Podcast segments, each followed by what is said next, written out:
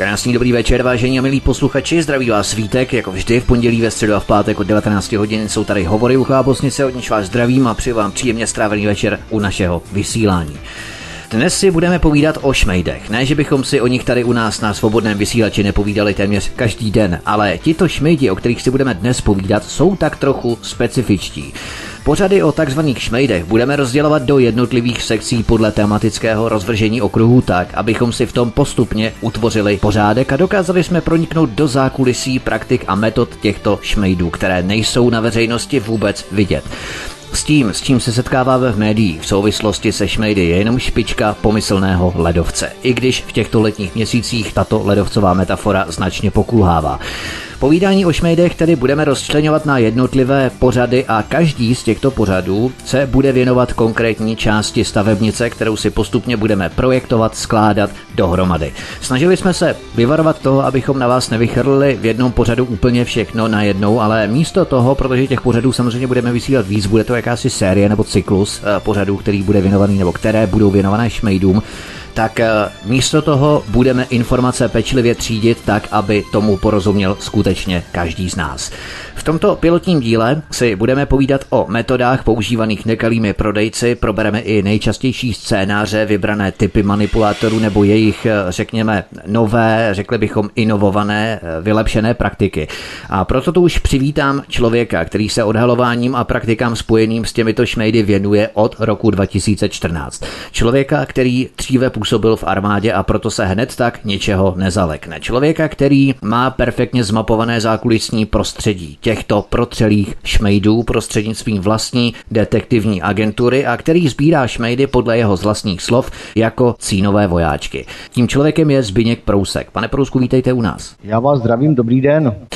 Zákulisní praktiky šmejdů nejenom v energetice, protože my budeme rozebírat několik vrstev, řekněme, aktivit šmejdů, podnikatelských různých záměrů, biznesu šmejdů, tak eh, se nejen, že pohybují za hranou, ale kdybych řekl, že vynikají mimořádnou brutalitou, hyenismem a biznesu založeném na nejnižších lidských půdech. Měli bychom to podle vás vnímat spíše jako, řekněme, novinářské kliše, nadsázku, nebo v rámci šmejdů jde o skutečně trefný příměr. Kdo to jsou vlastně ti šmejdi, o kterých si budeme dnes povídat. Tak ještě jednou dobrý den. E, tak, jak tady pozorně poslouchám to, co jste říkal, tak určitě to se přikláním k teorii, že bychom e, to měli vnímat nikoli jako příměr, ale jako bohužel tvrdou realitu, protože já tvrdím, že šmejdi a jejich biznis není e, zdaleka nějaký tu a tam nekalý obchodní prodejce nebo nekalý obchodník nebo nekalý podnikatel, ale tak, jak jsem postupně ty informace sbíral, tak jsem došel k závěru a na tom závěru si trvám, že šmejdi rovná se organizovaný zločin. Jedná se tedy o jakousi skupinu, která postupně se pod sebe jaksi skládá dohromady pod jakýsi koláč v rámci legislativního ukotvení těchto aktivit, protože není to tak, že by si jeden jednotlivec nebo pár firm řekl, že budeme vyvážet například seniory, nadspeme je obědem a budeme jim prodávat haraburdí, ale je to v podstatě koláč toho, kdo je pod koho zařazen, to znamená, že hovoříme o jakési struktuře lidí, kteří spolu navzájem jaksi kamarádí v oblasti tady toho biznesu. Přesně, je je to, je to je na 99% pravda, co říkáte, i tak, já, i tak to vidím konec konců i já. A aby tomu jsme my porozuměli, i náš posluchač, aby tomu porozuměl, tak je potřeba trošičku se stručně a věcně vrátit do jakési historie. Já jenom předesílám, že já se věnuju šmejdům e, takovým těm opravdu působícím přímo na rádoby spotřebitelé, čili ne nějakým šmejdům někde v zákulisí z hlediska nějakých bitcoinů a podobně, ale takových těch viditelných šmejdů. A e, k tomu chci říct tolik, že ta historie je více jak deset let stará. E, všichni si vzpomeneme, kdo nejsme nějaký nejmladší na to, že tady byly, byly takzvané předváděcí akce, těmi to podle mě všechno, za, všechno začalo. Ty předváděcí akce byly z pravidla pod e, hlavičkou firem, které začínaly písmene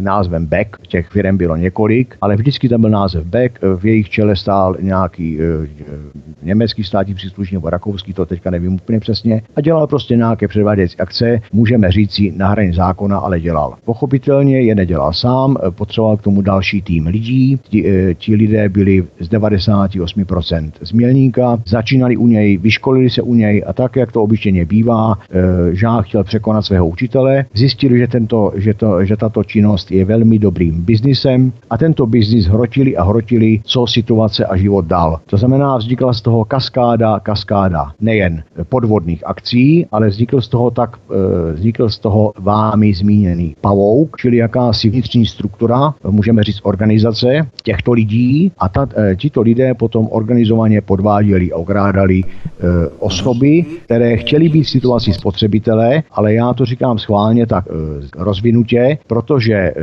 šmejdí biznis není to samé jako spotřebitel a podnikatel. Šmejdí biznis je oběť a podvodník. Vy jste hovořil o tom pavoukovi, to znamená jakési vnitřní struktuře hierarchii síti napojených navzájem na sebe napojených firm, eh, které potom podléhají nějakému, řekněme, systému eh, velení. K tomu se potom budeme později dostávat, eh, k tomu organizačnímu, řekněme, velení těchto firm, kdo sedí na tom pomyslném vrcholu pyramid a tak podobně. Ale můžeme tady hovořit v rámci té jejich struktury o tom, že kdo by chtěl podnikat takzvaně na vlastní triko v rámci těchto předváděcích akcí, tak by ho zlikvidovali. V podstatě se jedná o jakousi skupinu pojící se navzájem jakými si mafiánskými metodami, která mezi sebe jen tak hned tak nikoho nepustí. No, eh, myslím si, že eh, nemůžeme tady použít třeba takový, když si teďka půjčím příměr, jako vždycky ve veřejnosti, tak nějak to panuje, jako třeba taxikáři. Před x lety se říkalo, když jste dělat taxikáři na malém městě, tak ti ostatní staří, staří pardálové, staří taxikáři vás mezi sebe takzvaně nepustí. Tady to tak rozhodně není. Tady právě těch takových buněk vznikalo po vícero, jinými slovy, dva, tři, čtyři lidé si založili, si založili účelově firmu. Ta firma, nazývejme to vyfoukle vajíčko prázdnou skořápkou, eh, to byla prostě naprosto prázdná skořápka, která měla akorát ičo, to ičo se objevovalo v razítku a tím razítkem se dělali různé nejrůznější podvody, ke kterým se časem dostaneme, jakým způsobem a v jakém formách.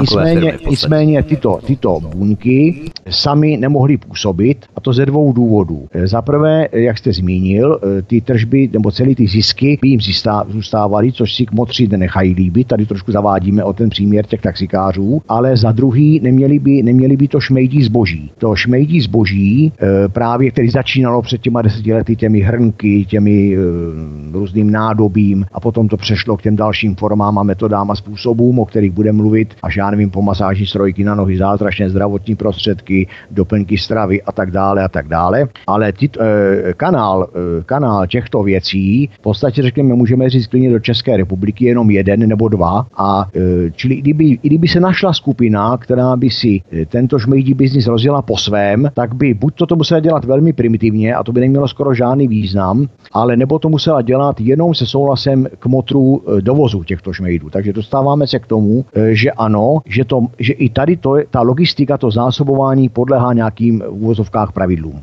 To znamená, že oni mají územní celistvost České republiky rozparcelovanou na jakési regiony a na každém tom regionu působí nějaká buňka z těchto šmejdů v rámci té, řekněme, organizace nebo hierarchie. No, malinko, malinko to opravím.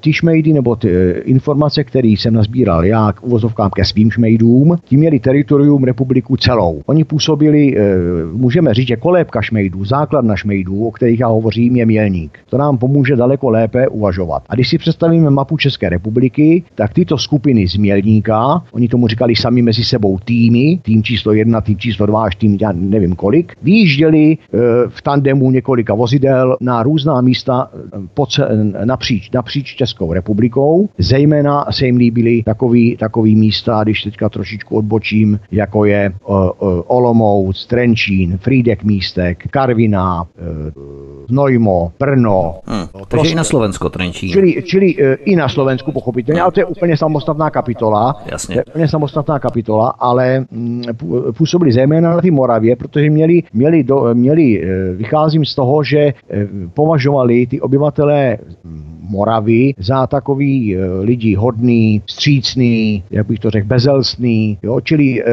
vel, e, byla to pro ně taková jakási cílová skupina. Ale tím nechci říct, že nepůsobili na táborsku, Písecku, Českou Budějovicku, Flatovech, v Plzni, prostě všude, všude. To znamená, to, oni, si předem, oni si předem domluvili různý sály, různé, různé reklamní akce, který potom, který, za pomocí kterých potom zpracovávali ty svý vytipované oběti. Ale zase tady narážíme na to, co je to vytipovaná oběť, jak se to dělalo, to, to, to, tady bych to teďka nechtěl rozvíjet, ale tím eh, jak otázka zněla, působili opravdu po celé České republice, působili i v zahraničí, působili v Chorvatsku, působili na Slovensku, ale držme se teďka ty České republiky, čili e, začal jsem tím, že to bylo několik týmů, který prostě v pondělí ráno vyrazili a dělali celý týden třeba, já nevím, Opavsko, Ostravsko. Tam se rozdělili potom na tři, čtyři takové vidličky, prostě kde působili. A, ale ve finále je důležité to, že tyto týmy byly organizovaný jakýmsi vedoucím těch týmů a ten vedoucí zase podléhá nějakému kmotrovi, který zpravidla na tom místě vůbec nebyl, ale u kterého se potom sešli, e, sešli e, ten, ten, můžeme říct, ne lup, ale ty finanční prostředky.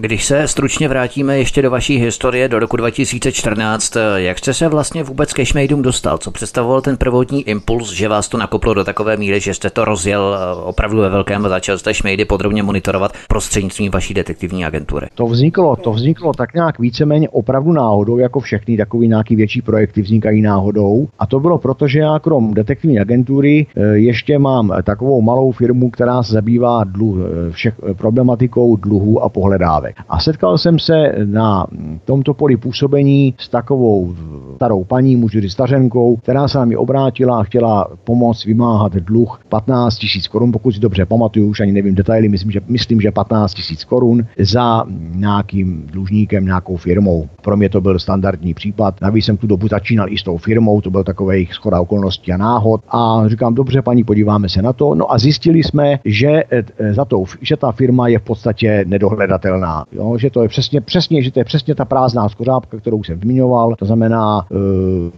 jenom, jenom nějaký fiktivní jednatel, nějaká adresa pochopitelně virtuální v Praze a tak dále a tak dále. Nicméně jsem se uh, potom trošičku do hloubky pídil, protože se považuji za, za člověka v celku důsledného a svědomitýho, tak jsem se potom pídil a dopátral jsem se nějakého konkrétního jména. Eh, s tím člověkem jsem si domluvil schůzku, ten člověk na tu schůzku ku podivu dokonce i přišel, to jsem ještě nevěděl, ne, neznal, neznal profil toho člověka, který se si potom vytvořil a vyprofiloval dál dalšími poznatky, ale nicméně, aby neodbočoval, jsem se s tím člověkem sešel a ten člověk, eh, když pominu, tam přijel, že na tu schůzku přijel autem za víc jak 3 miliony korun a když pominu, eh, jak, eh, jak, jak vystupoval, jak jednal, tak mě v rozhovoru řekl, že teďka, ne, teďka nemá, nemá dostatek peněz na to, aby nějaký bábě dával nějaký peníze, protože kšefty mu nejdou a vydělává pouze 4 miliony měsíčně.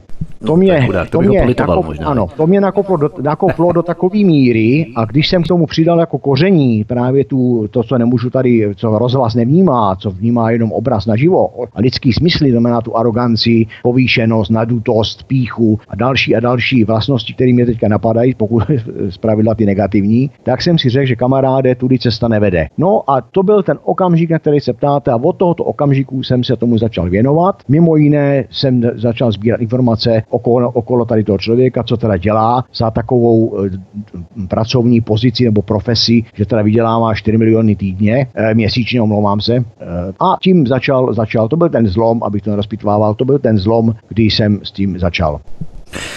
O šmejdech už toho bylo tolik řečeno v médiích, že je tohle téma na první pohled velmi vyčerpané, ale my si ukážeme, že média klouzala značně po povrchu, jak si povrchně plitce, protože šmejdi znamenají celou perfektně organizovanou strukturu a chobotnici sítí osob, firem, legislativních mezer, ve kterých se uměli za pomoci fikaných právníků pohybovat velmi čile, takže tu máme mnoho utajeného, mnoho nevyřčeného, ale ještě na začátku se vás zeptám. Myslíte, že důvod, proč šmejdi sklízeli zlaté žně, byl důsledkem jakési hamižnosti nebo nezdravého rozumu našich seniorů, jak to často prezentovala média, protože je fakt, že v zahraničí snad kromě Slovenska, jak jste vyjmenovával i Chorvatsko a tak podobně, se šmejdi neuchytili v takové míře jako u nás. V rámci nebo mezery v legislativě by si tam také určitě našli. To je jasné. Tak proč je to jenom ryze specificky český fenomén? Nebo pokrýváte i problematiky šmejdů i v jiných zemích, které sousedí tedy s Českou republikou, abychom to příliš nerozmělňovali, samozřejmě neodváděli, neměli příliš mnoho odboček, řekněme, nebo výhýbek, pohybovali se na té hlavní trati, tak eh, je to ryze český nebo československý fenomén šmejdě? Já, já si dovolím, že to je ne ryze, ale je to převážně československý fenomén. Jistě, jak, tak, jak jsme zmiňovali dneska už oba, i to Chorvatsko můžeme zmínit, eh, můžeme zmínit částečně trošičku Polsko, ale to jsou procentuálně, jak bych to řekl, je to prostě slabý, budeme říkat. Čili gro, ty činnosti, si držme toho Československa, Československa. E, zároveň... Ale mozky, mozky jsou přece v Německu, v Rakousku jste zaznamenali. Tak, jste ale k tomu, se, k, tomu se, k tomu se právě chci dostat.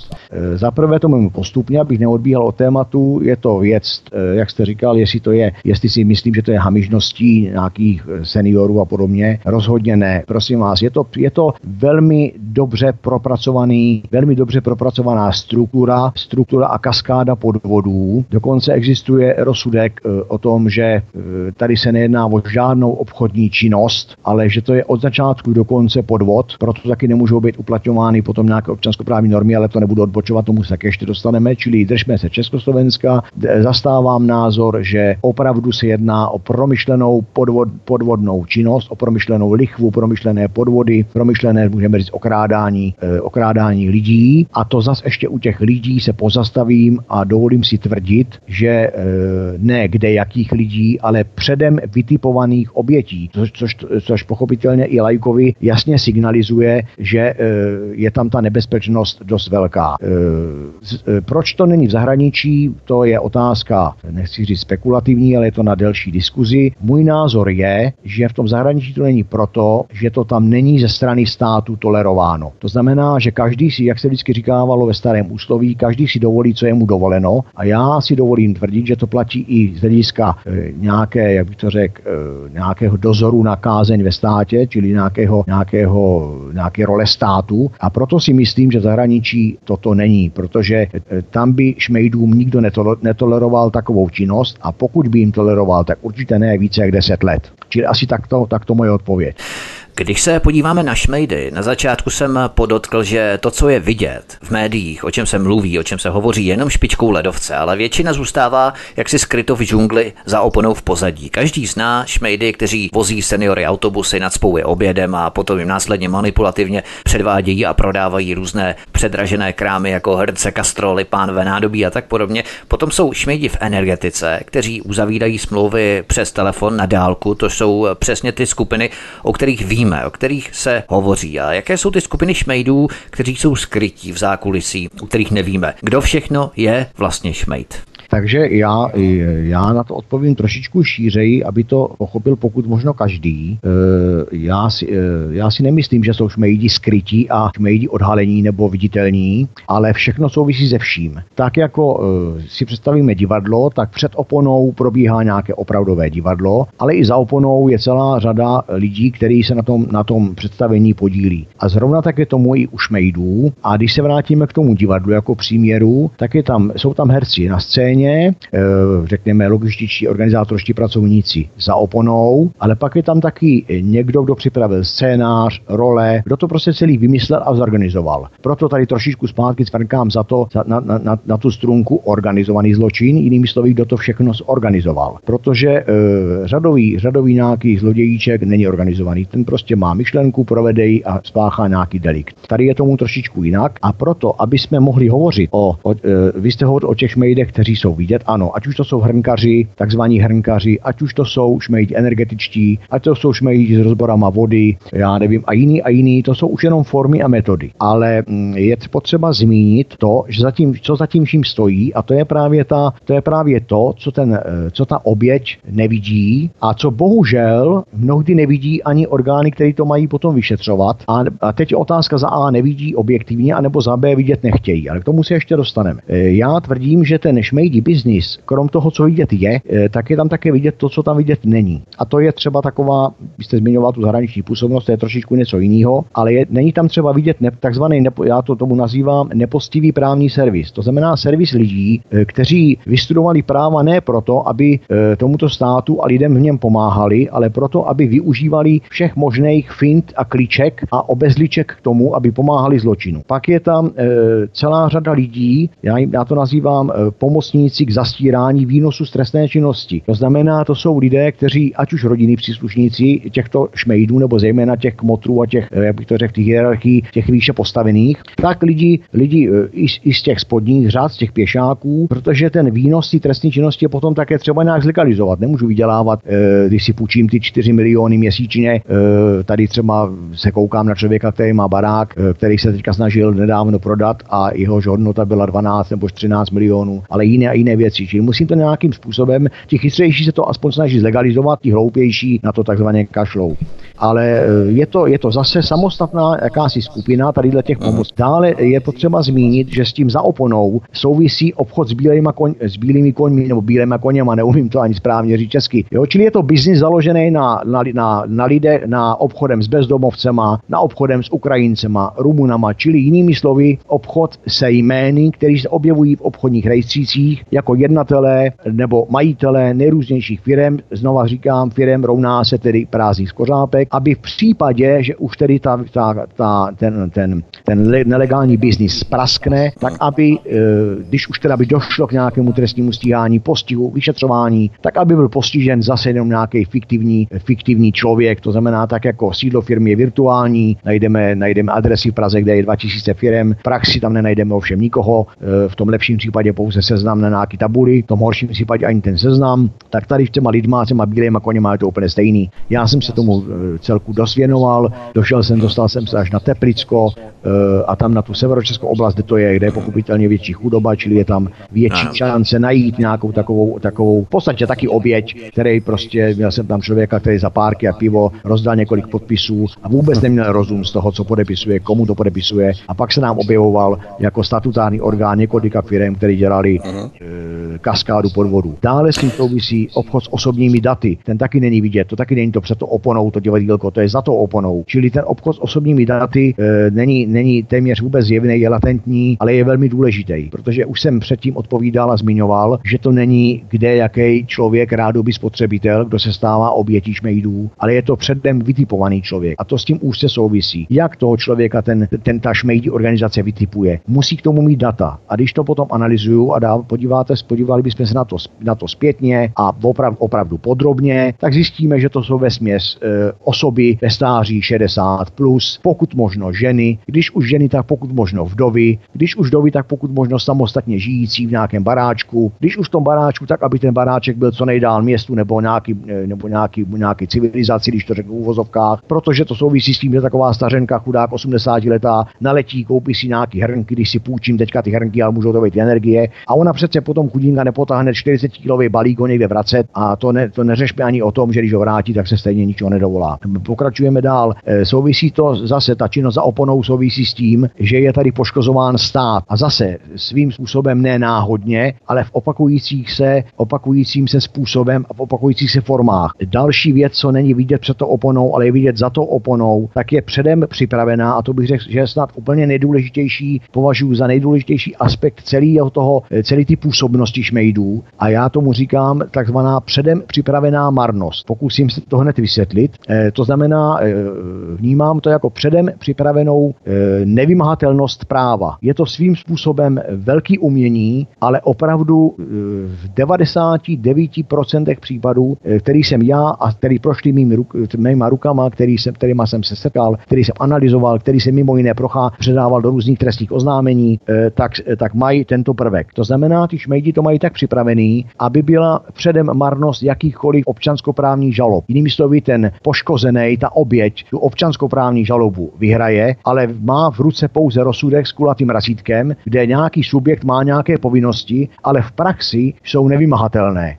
Ten subjekt, jak jsme si sami řekli, je vyfouklé vajíčko s razítkem a proti takovému nelze nijak postupovat. Nemá majetek, nemá účty, nemá žádný vozový park, prostě nemá nic, nemá mm, žádná jmění, prostě je to nevymahatelný po stránce občanskoprávního řízení, když se bavíme o nějakých náhradách škody. A zrovna tak je, je nepostižitel, nepostižitelný tr, po linii trestní, protože tam právě narazíme na toho bílého koníka, čili narazíme na nějakého bezdomovce, v tom lepším případě na našem území a v tom zdokonalujícím, v tom horším případě, to znamená v situaci od roku 2015 směrem k nám, kdy už se i ti šmejdi zdokonalovali a různé vyšetřování ukázalo jejich chyby, tak jako se kriminálníci v kriminále zdokonalují, čím je tam víckrát, tím je z něj dokonalejší zločinec, že co nevěděl, to se přiučí v celé, tak je to něco podobného a tam narážíme právě na ty státní orgány, které jsem mi zmiňoval, čili máme tam rumunská jména, maďarská jména, čili těžko to nějaký náš člověk ověří a dokonce těžko to se k tomu dopídí i nějaký orgán státní nebo orgán veřejné moci, protože přeci jenom je to už založené na nějaké zahraniční spolupráci a tak dále. E, dále s tím, e, s tou situací za oponou souvisí také, e, já tomu říkám, související kriminalita. To znamená, že to není založený jenom na tom prodat hrnky nebo udělat nějaký podvod na bázi energií, ale pochopitelně ta vnitřní organizace má svá pravidla, čili funguje tam i jiná kriminalita. Já teďka nechci tady e, orgánům mělnickým a možná jiným pokazit nějaké vyšetřování, ale už jsem narazil na několik, e, budeme říkat tady velmi, e, velmi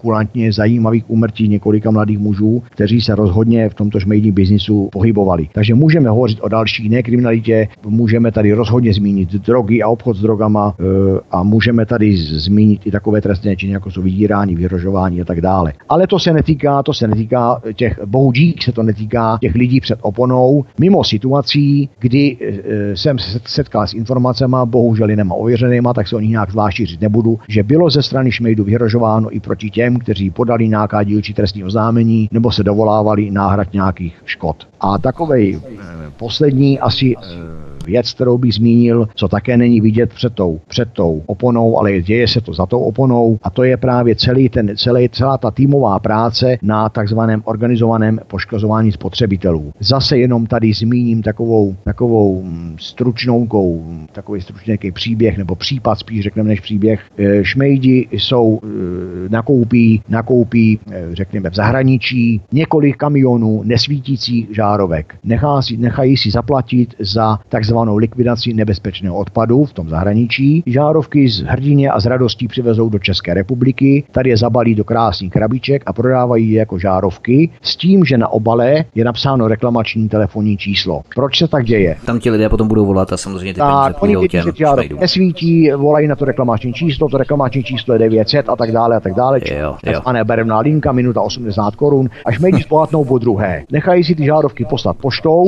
a, a tak to ten biznis otočí a zbohatnou po třetí. Pochopitelně se potom můžeme bavit o daňových únicích a tak dále a tak dále. Čili to je jenom na dokreslení, aby z toho ten náš posluchač, nejenom my dva, co si tady povídáme, ale i náš posluchač věděl, že to opravdu není o tom, že si nějaká stařenka někde jede na párky, protože si je neumí koupit samoobsluze nebo chce ušetřit a je to všechno její hloupost. Tady já jsem to říkal tak ze široka proto, aby bylo patrný, že to je organizovaný biznis, který ty lidi umí, umí natypovat, umí pozvat, umí je zpracovat a můžeme se potom bavit na pomoci hudby, barev a tak dále, a tak dále, to už je spíš otázka pro psychologa, ale kam se na to hrabou naše markety? Oni ty metody mají samozřejmě velmi sofistikovaně, manipulativně propracované, takže ani, asi s těmi psychologi i bych řekl, že spolupracují, protože v rámci jejich mentality a řekněme nastavení mentálního asi není možné vypracovat takové schéma různých machinací takovým způsobem, aby napálili tolik lidí.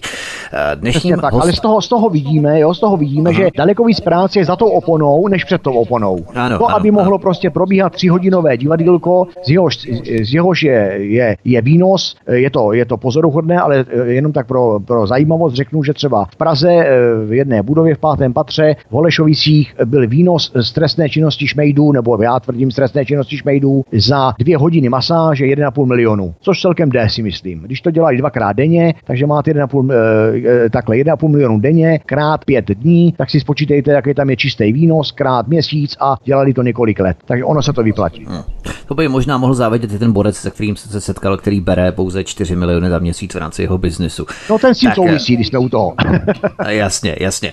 My si musíme zahrát písničku, protože už jsme dlouho mluvili, tak aby to lidé vnímali, protože přece jenom je to z jedné vody na čisto a dost dlouho, tak samozřejmě klesá určitá křivka koncentrace sinusoida. Tak my si dáme písničku dnešním hostem, který nás provází dnešním vysíláním, je Zbyněk Prousek, majitel detektivní kanceláře, se kterým mapujeme aktivity tzv.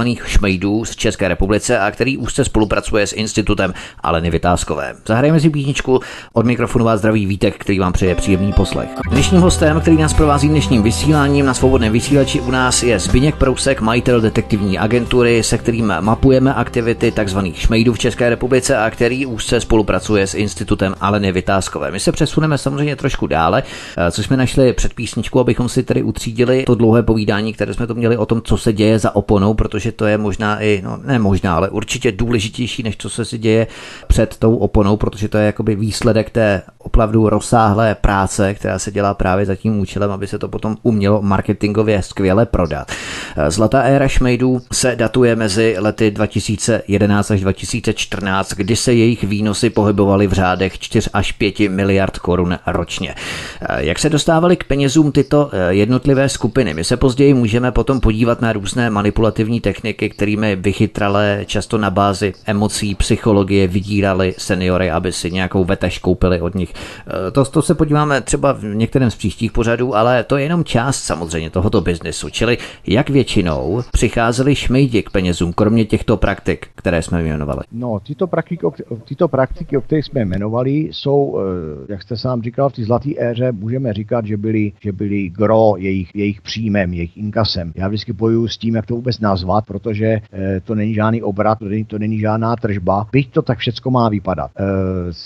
Čili já tvrdím, že právě ta zlatá éra, to znamená, i souvisí to i s tím, co jsem říkal o té historii, či o, to, o té historii někdy před tím roce 2008 do tý, až do té zlaté éry, možná i trošku dál, ještě do roku 2000, ještě do začátku roku 2017, tvrdím, že absolutním, absolutně převyšovaly právě ty takzvané předváděcí akce, ať už se na nich předvádělo, anebo v úzovkách prodávalo cokoliv. Důležitý spíš je to, že hm, tyto akce byly nazývány prodejníma a podobně. Už dneska můžeme i podle toho, co jsme tady, co tady dneska padlo, co jsem tady dneska říkal, já vidím jako e, kaskádu dílčích aktů jednoho velkého podvodu, čili to není žádná, žádná akce. A znova se vrátím k tomu, co už e, jsem tady nakousnul trošičku malinko, že existuje už e, jakýsi přelomový rozsudek, e, myslím, že obvodního soudu e, pro Prahu a tedy myslí 7 nebo 8, to nechci, nechci až tak být přesnej, nevím, musel bych se na to připravit, kde e, se veřejně e, říká, že e, není tady žádná rovnice mezi spotřebitelem a podnikatelem, tím pádem nemůže tady být řeči o nějakém, o nějakém obchodním vztahu, tady vůbec žádná obchodní smlouva nenastala. To znamená, tady nemůžeme ani e, využívat institutu takzvaného občanského právního řízení, ale pokud nás poslouchá nějak, někdo z poškozených šmejdama, tak mi určitě dá zapravdu, že jim toto bylo několikrát a opakovaně vkládáno do úst, pokud tento institut nevyužili sami. A pokud ho využili sami, tak určitě dojdeme k tomu, že marně, že do dneška jim nikdo nic nezaplatil, nedočkali se do dneška od nikoho žádných peněz, žádné náhrady škody a podobně. A pokud jim to bylo vkládáno do úst, tak předpokládám, že zpravidla na policii, kde někteří policisté velmi rádi tímto operují, ale já tvrdím, že, to je, že tomu je přesně opak. I když, I když je potřeba být maximálně objektivní, ne každý při jednotlivém přijímání nějakého trestního oznámení může mít e, až takový přehled e, o, ty, o tom dění jenom z toho samotného oznámení. A to je taky právě součást toho biznisu a součást organizace, aby v jednotlivých případech, kdy tuto, tu, tu e, nebo tam někde něco praskne, aby to vypadalo jako ojedinělý případ, řekněme tomu bagatelní delikvence, která prostě není nějak závažná, vůbec žádný rozsah a tak dále a tak dále. Šmejdi tedy škodí morálně, škodí hospodářsky, škodí politicky. Je biznis, eh, který provozují šmejdi pohou nekalou praktikou, nebo můžeme hovořit o typicky organizovaném zločinu se všemi, v podstatě se všemi znaky, které český trestní zákonník stanovuje, charakterizuje definování organizovaného zločinu.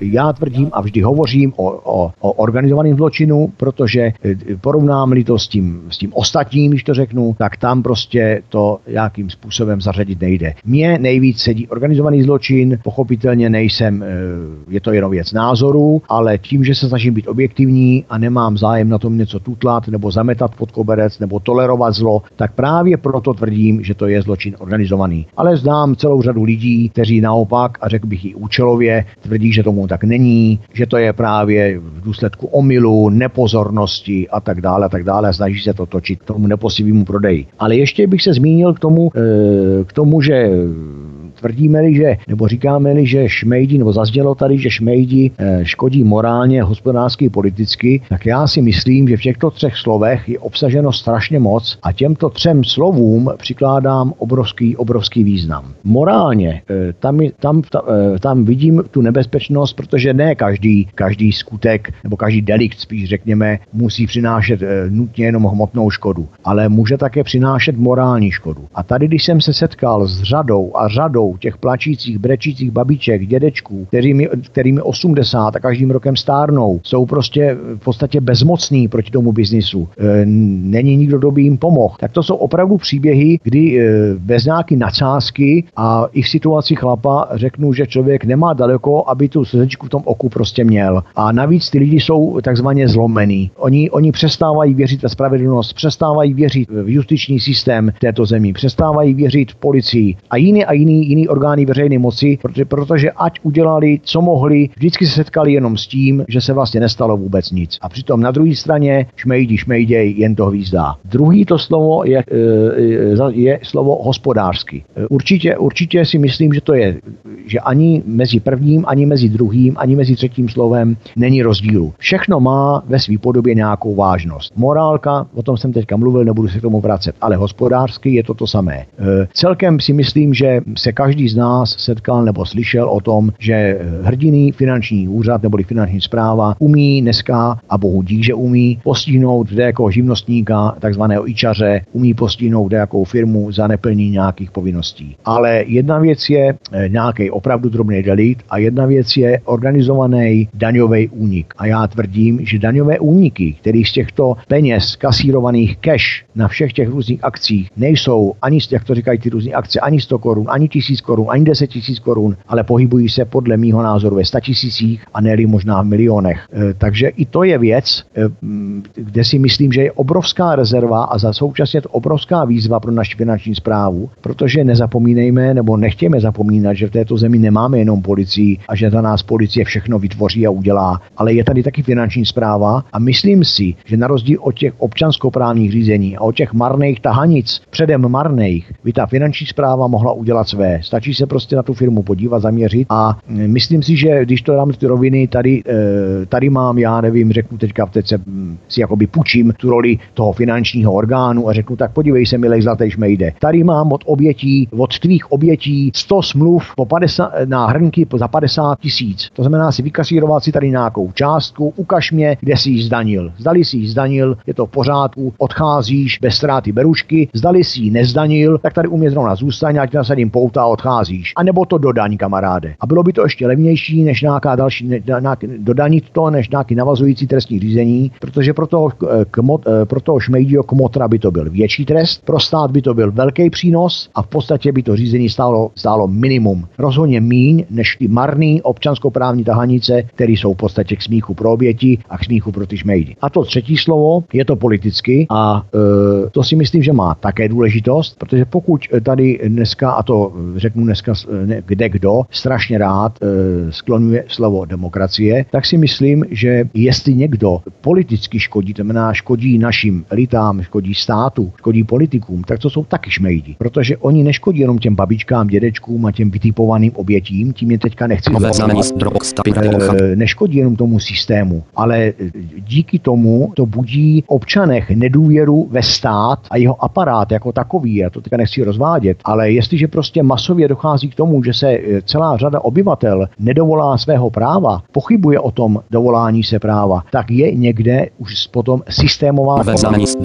A myslím si, že je to výzva pro politiky, aby se zabývali tím, do jaký míry si naši státní zástupci někteří hrajou na Boha na zemi, na nepostitelného Boha, v důsledku čeho se nedostane, nedostane celá řada případů před soud, který by rozhodoval určitě jinak než oni. Ale je tam i další věc. E, ti šmejdi škodí podnikání, škodí podnikání v této zemi. To znamená, že e, díky jejím praktikám, jejich metodám a jejich formám už potom není důvěra široké veřejnosti ve slušné a poctivé podnikatele. Budeme říkat takový ty normální podnikatele. Já teda se přiznám, že neznám podnikatele, který mu by večer svítila svatořád nad hlavou, když jde spát. On tady žádný takový svatý není 好嘞 Eh, znám i celou řadu a opravdu většinu těch standardních, normálních, slušných podnikatelů, ale těm potom také nikdo nevěří. Protože jestliže mě eh, třikrát denně někdo navolává telefonicky, jak, se, jak, jak, jak zázračně budu mít energie, jak zázračně jsem vyhrál, jak mi nabízí zázračné madrace, jak mi nabízí zázračné doplňky stravy a zázračný masážní strojek, tak se tam lehce ztratí i takový podnikatel, který by mi opravdu nabízel nějakou férovou, seriózní, slušnou nabídku, ale ten, ta veřejnost už na to nereaguje. Reaguje na to, je to, je to bylo by to ze strany toho slušného a poctivého podnikatele v podstatě kontraproduktivní. To znamená, že i to slušný a poctivý podnikání ohrožují. Čili když to schrneme pod to slovo politicky, tak ohrožují vytipované oběti, ohrožují, ohrožují veřejné mínění e, v neprospěch státu a to je špatně. Hovořili jsme o tom, že zlatá éra šmejdů je datovaná od roku 2011. Jak je možné, že až nyní podle vás se začala provádět legislativní opatření, která znesnadňují jejich nerušený biznes? Jedna věc je, zda jsou tato opatření vůbec eh, jaksi účinná, jestli to není jakási vějíčka pro lidi, aby politici ukázali, že jako něco dělají, ale opatření budou eh, ryze kosmetického charakteru. O tom se teď nebudeme bavit, ale eh, jak to, že státu trvalo neuvěřitelných pět let, než se vůbec rozhoupal k nějaké aktivitě, protože to nás přivádí k zamyšlení, do jaké míry tento biznis šmejdů vrostl do některých pater ve státní správě, když tu hovoříme tedy o tom politickém škodění, nejenom tedy o tom morálním a hospodářském, ale i v rámci politiky, tak do jaké míry vrostl tento biznis eh, v rámci určitého profitu některých státních prokurátorů, policistů a tak podobně. No je to, je to taková velmi ožehavá otázka. otázka. Není ožehavá tím, že bych se na ní bál odpovědět, ale je ožehavá tím, že je to velmi problematický na ní odpovědět. E, ale abych se snažil být stručný a věcný. Z mých poznatků e,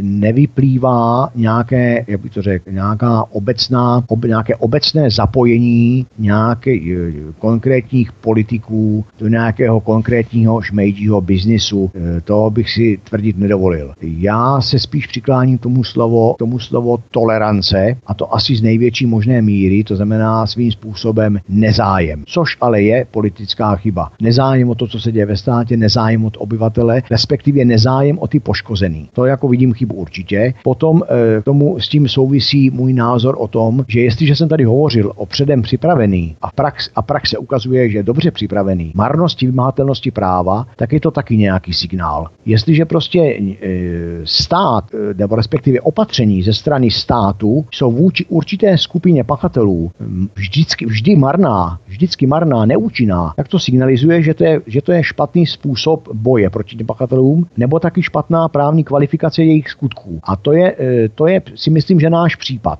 Čím se dostávám zase, abych byl stručný k tomu, že tvrdím a čím dál více tvrdit budu, že jediná možnost, jak šmejdy, e, jak by to řekl, ne vyhubit, ale šmejdy prostě potřít nebo postavit mimo působnost, mimo činnost, tak je, tak je trestní řízení. To je jediná možnost, jak stát, jediná možnost státu, protože tam tím trestním řízení postihneme opravdu konkrétní osobu, konkrétního pachatele. To se neděje samo, to se děje přes konkrétní lidi, kteří dělají konkrétní činnost. Akorát je potřeba chtít a umět ty lidi odhalit, najít, usvědčit a podle toho s nima jednat. Vy jste v dubnu 2016 dospěl k tomu, že kolébkou šmejdů je pozoruhodně město Mělník, jak jste zmínil, a e, v těchto případech se nejedná o nějakou bagatelní delikvenci, jak jsme to také zmínili, nebo nekalou obchodní praktiku, ale skutečně o rozsáhlý zločin organizovaného typu. Jak jste k těmto závěrům dospěl, že se všechny nitky biznisu šmejdů zbíhají právě v Mělníce? Čím je, čím je Mělník tak, řekněme, unikátní, že se stal rejdištěm těchto šmejdů? Já teda musím, musím taky trošičku s říct, že já na, v Mělníku eh, žiju od roku 1982 a celou tu dobu jsem to, jsem to prostě jakoby neviděl až do toho mezníku, kterým byla, budeme říkat, ta zkuska s tím šmejdím kmotrem. E, to, je, to je věc, kterou snad neumím ani vysvětlit, ale možná je to daný tím, e, že moje předchozí profese, ať už jedna základní nebo i na ně navazující, vyžadovali, že jsem se zdržoval mimo bydliště, na služebních cestách a různě mimo mělník, takže jsem takový tak nějak opravdu to, mělní, to dění na tom mělníku nevnímal vnímal. To je to, to subjektivní z mýho osobního pohledu. Ale je tam to, eh, každá mince má dvě strany, je tam také druhé strana mince a to je ta, že, eh,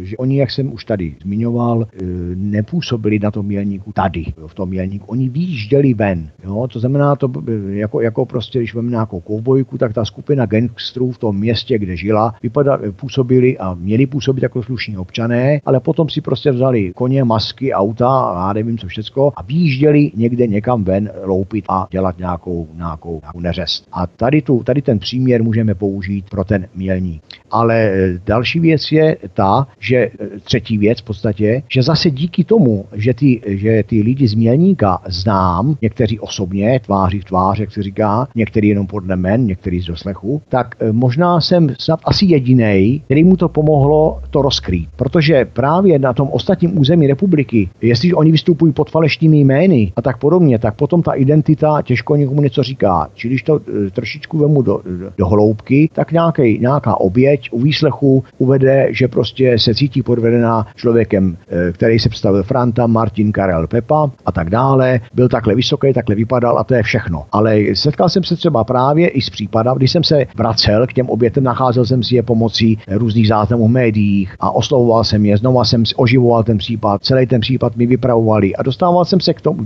detailům, který eh, ať už třeba i policie, nebo prostě oni sami přešli. A teď mě třeba řeknu konkrétně jeden stařeček říká, no já jsem si tady vyfotil auto, ale to vám asi nic nepoví. Teď mi to auto ukázal a já jsem zjistil, že to auto parkuje 2 km vzdušnou čarou od mé kanceláře a že přesně vím, komu patří, že ten člověk bydlí eh, v části mělníka, kterému se říká chloumek. A uh, už to byla jakási stopa a už jsem to odbaloval, odbaloval a tak to jsem jich odhalil celou, celou řadu. Takže to je možná, možná takový ten bonus za to, že jsem tomu předtím několik let pozornost nevěnoval, ale zase se mi to v dobrém vrátilo, že přeci jenom tu místní znalost tady mám celkem slušnou a velkou a dneska ještě se už už můžu i otevřeně a na veřejnost sdělit, že mám obrovskou škálu sympatizantů, že celá řada lidí prostě mi sděluje nejrůznější informace, sleduje, sleduje majetkovou situaci podezřelých osob, sleduje jejich, jejich e, auta, baráky, jak si žijou, jak si vedou. A není problém to zpětně, e, není pro mě, pro mě problém to zpětně nějakým způsobem analyzovat a pasovat do těch činností. Čili tolik asi na vysvětlenou. Víte, to je zajímavé. To možná máte i štěstí, že jste se narodil, nebo že od roku 1982 žijete právě v lokalitě Mělník, protože nevím, jestli kdybyste bydlel v nějaké jiné lokalitě nebo regionu dokonce, takže byste měl šanci vůbec eh, postupně odhalovat tyto šmejdy, protože ta místní, řekněme, galérka vám k tomu definitivně pomohla. Ale vy jste potom podala, to spolu souvisí, je to jakási navazující otázka na to, co jste říkal, protože vy jste podal 15. Eh, dubna 2016 jménem vaší detektivní kanceláře nebo agentury trestní oznámení na vrchní státní zastupitelství v Praze o podezření z rozsáhlé hospodářské trestné činnosti. Eh, to jste postupně doplňoval o dalších 49 eh, podání. Kolik fyzických a kolik právnických osob považujete v těchto podáních za podezřelé? Když tedy hovoříme o organizovaném zločinu, tak eh, kolik jste postupně nazbíral těch cínových vojáčků? Když jsem to podával v tom dubnu, tak ten počet byl jiný, než, než je počet kopitelně na konci, ale abych odpověděl co nejstručněji, můžeme hovořit, bude to plus minus 1, 2, protože to se, ten stav se, je, jak by to řekl, ta škála je živá, to není uzavřený řetězec, ale hovořme o 80 eh, fyzických osobách a 130 právnických osobách, jinými slovy 130, 130 firm, takzvaných firmách, čili prázdný skořápek s ičem, to pořád musím opakovat a pořád to těm posluchačům připomínám, že to nejsou žádné firmy. Firma má, je, je, je něco za účelem generace nějakého zisku v, v důsledku nějaké podnikatelské činnosti, ale nemůže být eh, člověk, který, eh, jak bych to řekl, loupežně přepadá, tak tvrdit, že, že je podnikatel a zrovna tak nemůže eh, nějaký úchylá, když to takto řeknu, který láká dítě na bombonek do křoví o sobě tvrdit, že obchodník a prodává pouze sladkosti. Čili takto, takto brutálně to jakoby schválně si půjčují ty příměry, čili tady se nebavíme o firmách. Byť já tvrdí, říkám, že se teda jedná o 130 právnických osob. Ano, jedná se v podstatě o 130 nástrojů, kterými byl proveden podvod, o 130 razítek, které byly obtisknuty na různé dokumenty a papíry, aby to vypadalo, že proběhl nějaký obchodní vztah, ale to jsou jenom dílčí akty jednotlivých podvodů. Ale ve finále 130 firm nikoho nepoškodilo e, a nic neprovedlo. Poškodilo a provedlo to 80 konkrétních lidí, respektive e, je tady podezření o 80 konkrétních lidech. O tom zdali to udělali, neudělali, rozhoduje soud a nikoli já, ale já rozhoduji o tom, koho můžu podezírat a nemůžu podezírat a na základě čeho, čili o důvodnosti podezření. A já tvrdím, že důvodně, e, že existuje 8, že mými trestními oznámení, oznámeními prochází 80 důvodně podezřelých osob s, organiz, s účastí v organizaci na šmejním biznisu. Jedná se tedy, nebo hovoříme tedy o 80 fyzických osobách a 130 právnických osobách, respektive firmách tedy. Do jaké míry to byl zapleten samotný stát v rámci některých úředníků, ať se jedná o policisty nebo prokurátory, potažmo justici, jakou funkci většinou tito státní pracovníci vykonávají?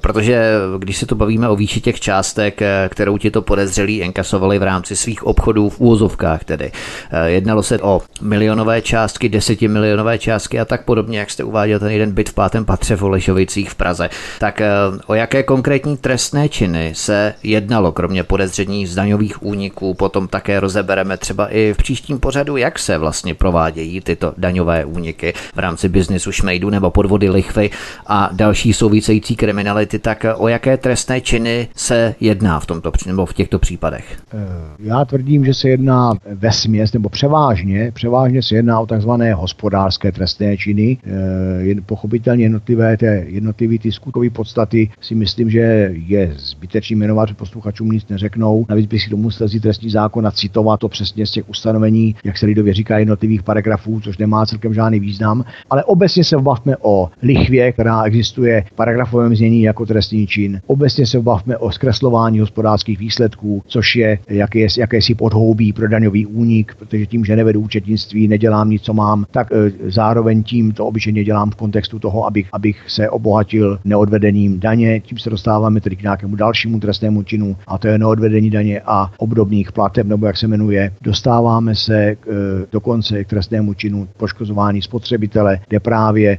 můžu někoho šít na jakosti zboží a tak dále, a tak dále. Čili těch trestných činů je tam asi, když to skrnu početně, asi 8 z té škály hospodářských trestných činů. Naštěstí tam máme minimum, ale máme tam případ nějakých násilných trestných činů. Tady si jenom zmíním, že jsem se setkal se s, mimo, s mimořádnou brutalitou šmejdího biznisu, kdy jsem se dostal k jedné, eh, k jedné stařence, myslím, že je jí 86, možná dneska už i více roků, eh, je na Plzensku, kterou šmejdi naložili do dodávky, tam nechtěla ani nastoupit, eh, ty dodávce i kroutili rukou, protože jim nechtěla dát 10 tisíc korun za nějaký, jak jste říkal, verk nebo šunt, taky skroutili ruku, až jim měla chudák celou modrou, vzali jí těch 10 tisíc korun, pak i ten šunt hodili před, eh, před práh domu a v podstatě ujeli ještě za nějakých komentářů nemístných, dokonce se na ní jeden ten šmejt, o kterým ona tvrdila, že byl pravděpodobně vyfetovaný, jak ona řekla doslova, obnažoval a řval na ní nějaký vulgarity, který nepatří si myslím do rozhlasu. Ale čili to jenom říkám proto, že i to byly jednotlivý, i, to, i, i toto se vyskytovalo, nebo i toto souvisí e, s tím šmejdím, šmejdím biznisem. Tady je spíš ale pozoruhodné, že když jsem toto zmapoval a e, dokonce jsem e, za, za trošku štěstí, nejenom, že jsem ten příběh vyslech a tak nějak jako nad ním se e, udělal naježil kůži, dal jsem si tu práci a představte si, že jsem toho podezřelýho, který měl ty stařence tou rukou kroutit a který si měl vzít ty peníze, našel. A to nejenom, že našel ve smyslu vytipoval, ale i, jak říkají policisté, ustanovil. Jinými slovy znám jméno, příjmení a bydliště a datum narození toho člověka, bydlí v Mělníku, e, není problém se na něho dostat, pochopitelně jsem ho zapracoval do mého trestního oznámení. A představte si, že policii trvalo tři měsíce, než se vůbec k té stařence propracovala. A podle odpovědí, které mám ze státního zastupitelství Plzeň a státního zastupitelství Mělník, mám právo domnívat se, že se v té věci neudělalo vůbec nic. Bohužel nevím proč, protože při těch trestních oznámeních je potřeba zmínit, že jsem pouze v roli oznamovatele a nemám, nemám, nemám řadu práv, jako mají přímí účastníci řízení. Nicméně jsem ještě rozhodnut využít institutu eh, zmocněnce té staré paní a pokud eh, to dobře dopadne, tak v plné moci té paní a nebo ve spolupráci s advokátem, který mi nabídl v této kauze pomoc, ale to je teď čerstvá, se pokusím tento případ znova otevřít, protože si myslím, že otevření takovýchto případů je přinejmenším, řekněme, zdravé. Ale mluvím o tom proto, aby prostě i ten, když se právě bavíme o tom před oponou, za oponou, aby si posluchač a vůbec veřejnost udělala, eh, udělala obraz o tom, jaký je skutečný stav, eh, že to není šmejt nějaký prostě prodavač hrdíčku. Hmm.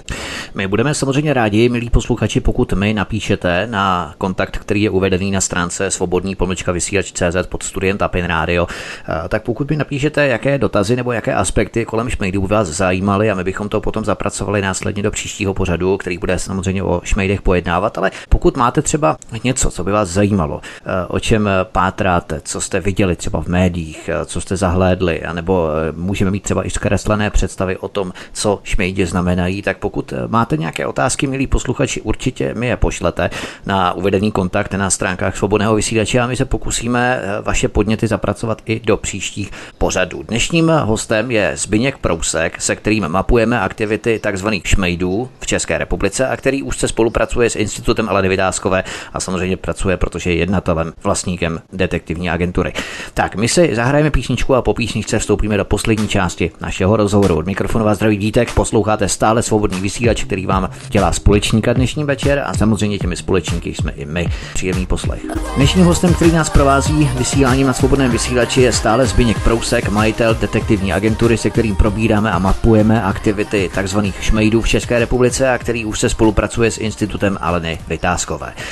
Když tu hovoříme o struktuře šmejdí chobotnice nebo řekněme sítě chobotnice fyzických a právnických osob různých firm, k tomu se v příštích pořadech mimochodem konkrétně dostaneme, protože já tak nemám rád takové to plané, abstraktní, vágní, mlhavé žvanění, co by bylo kdyby a co ten mohl udělat, ale vlastně nevíme, jestli to udělal nebo vůbec to neudělal, ale konkrétní částky, konkrétní osoby, konkrétní firmy, samozřejmě v souladu se určitou obezřetností, abychom nebyli žalovatelní, tak eh, když tu hovoříme o té propletené chobotnici s kolébkou v mělnice, je jasné, že bez vedení není velení. Někdo to musí řídit, někdo musí vydávat pokyny, někdo musí sedět na vrcholku té pomyslné pyramidy. My jsme tu hovořili o mostcích, o centrálách nebo o kmotrech, kteří sídlí v zahraničí a kteří to řídí, eh, řekněme, v Německu, v Rakousku, hierarchie osob a firem. Jak tady funguje určitá dělba činností, řekněme, na různých úrovních, protože životně důležitou složkou pro takto rozvětvenou kriminalitu a biznis v úvozovkách musí být komunikace a přesné rozdělení částí a rolí tak, aby se něco v tom soukolí nezadrhávalo, aby každý věděl a znal svou úlohu. Dnes si ještě nebudeme povídat o konkrétních osobách, to si necháme na příští pořád, abychom tu nevychrlili skutečně všechno najednou. Nicméně, jak funguje ta dělba činnosti v rámci organizační struktury sítí firm a osob napojených právě na tento biznis šmejdů? Aby to vzal nějak postupně, protože jsem se snažil, snažil pobrat o všechno, o čem, o čem jste hovořil, ale asi mi možná něco malinko uteklo. Nicméně vezmeme to, vezmeme to od spodu, což si myslím, že pro posluchače je daleko stravitelnější, než jak jste říkal, žvanit od vrchu dolů, že si to ten posluchač neumí představit. Ale to, co se dělo dole, byl vždycky jakýsi tým, to už jsem tady říkal, a ten tým byl složený z pravidla ze čtyřech lidí. Konec konců krásně nám zdokumentovala nominářka paní Dimáková i celá řada jiných médií, ale je to, je to skutečnost, takže to pořád je to neměný, čili ten tým měl eh, vždycky minimálně čtyři osoby. Jeden byl takzvaný mluvčí, to byl e, svým způsobem určitý profesionál, vyškolený k tomu, aby na ty lidi bez přímo působil. Teď se bavíme o tom, co se děje před to oponou, čili před to oponou byl mluvčí. Vedle něj byl nějaký takzvaný asistent. Obyčejně si představil, to potom se k tomu ještě dostanu, čili nějaký asistent. Potom tam byl nějaký, e, můžeme říct, poskok, to je ta osoba číslo 3, jakýsi poskok, ale zároveň nebyl tam jen tak e, z legrace, zároveň to byl hlídač. Hlídač dění v sále, co lidi dělají, jestli odchází, neodchází, jestli nedě bože netelefonují a tak dále, tak dále. Či takový hlíd, který se pohyboval, jako když nám zpěvák zpívá na pódiu, ale má svoji ochránku, která se pohybuje v tom pódiu, kdyby se něco dělo, aby mohl nějakým způsobem adekvátně reagovat. A pak nezapomínejme na tu osobu číslo 4 a ta byla zpravidla mimo to dění, čili mimo ten sál, mimo tu místnost, eh, mimo to divadelko, budeme říkat. Čili venku, v autě a tak dále. Proč? Každý měl svoji roli. Jak jsem říkal, ten první, ten mluvčí, ten měl gro úkolů a vlastně dělal tu finále. Dělal to, že předvedl nějaký ten zázračný výrobek, službu nebo zboží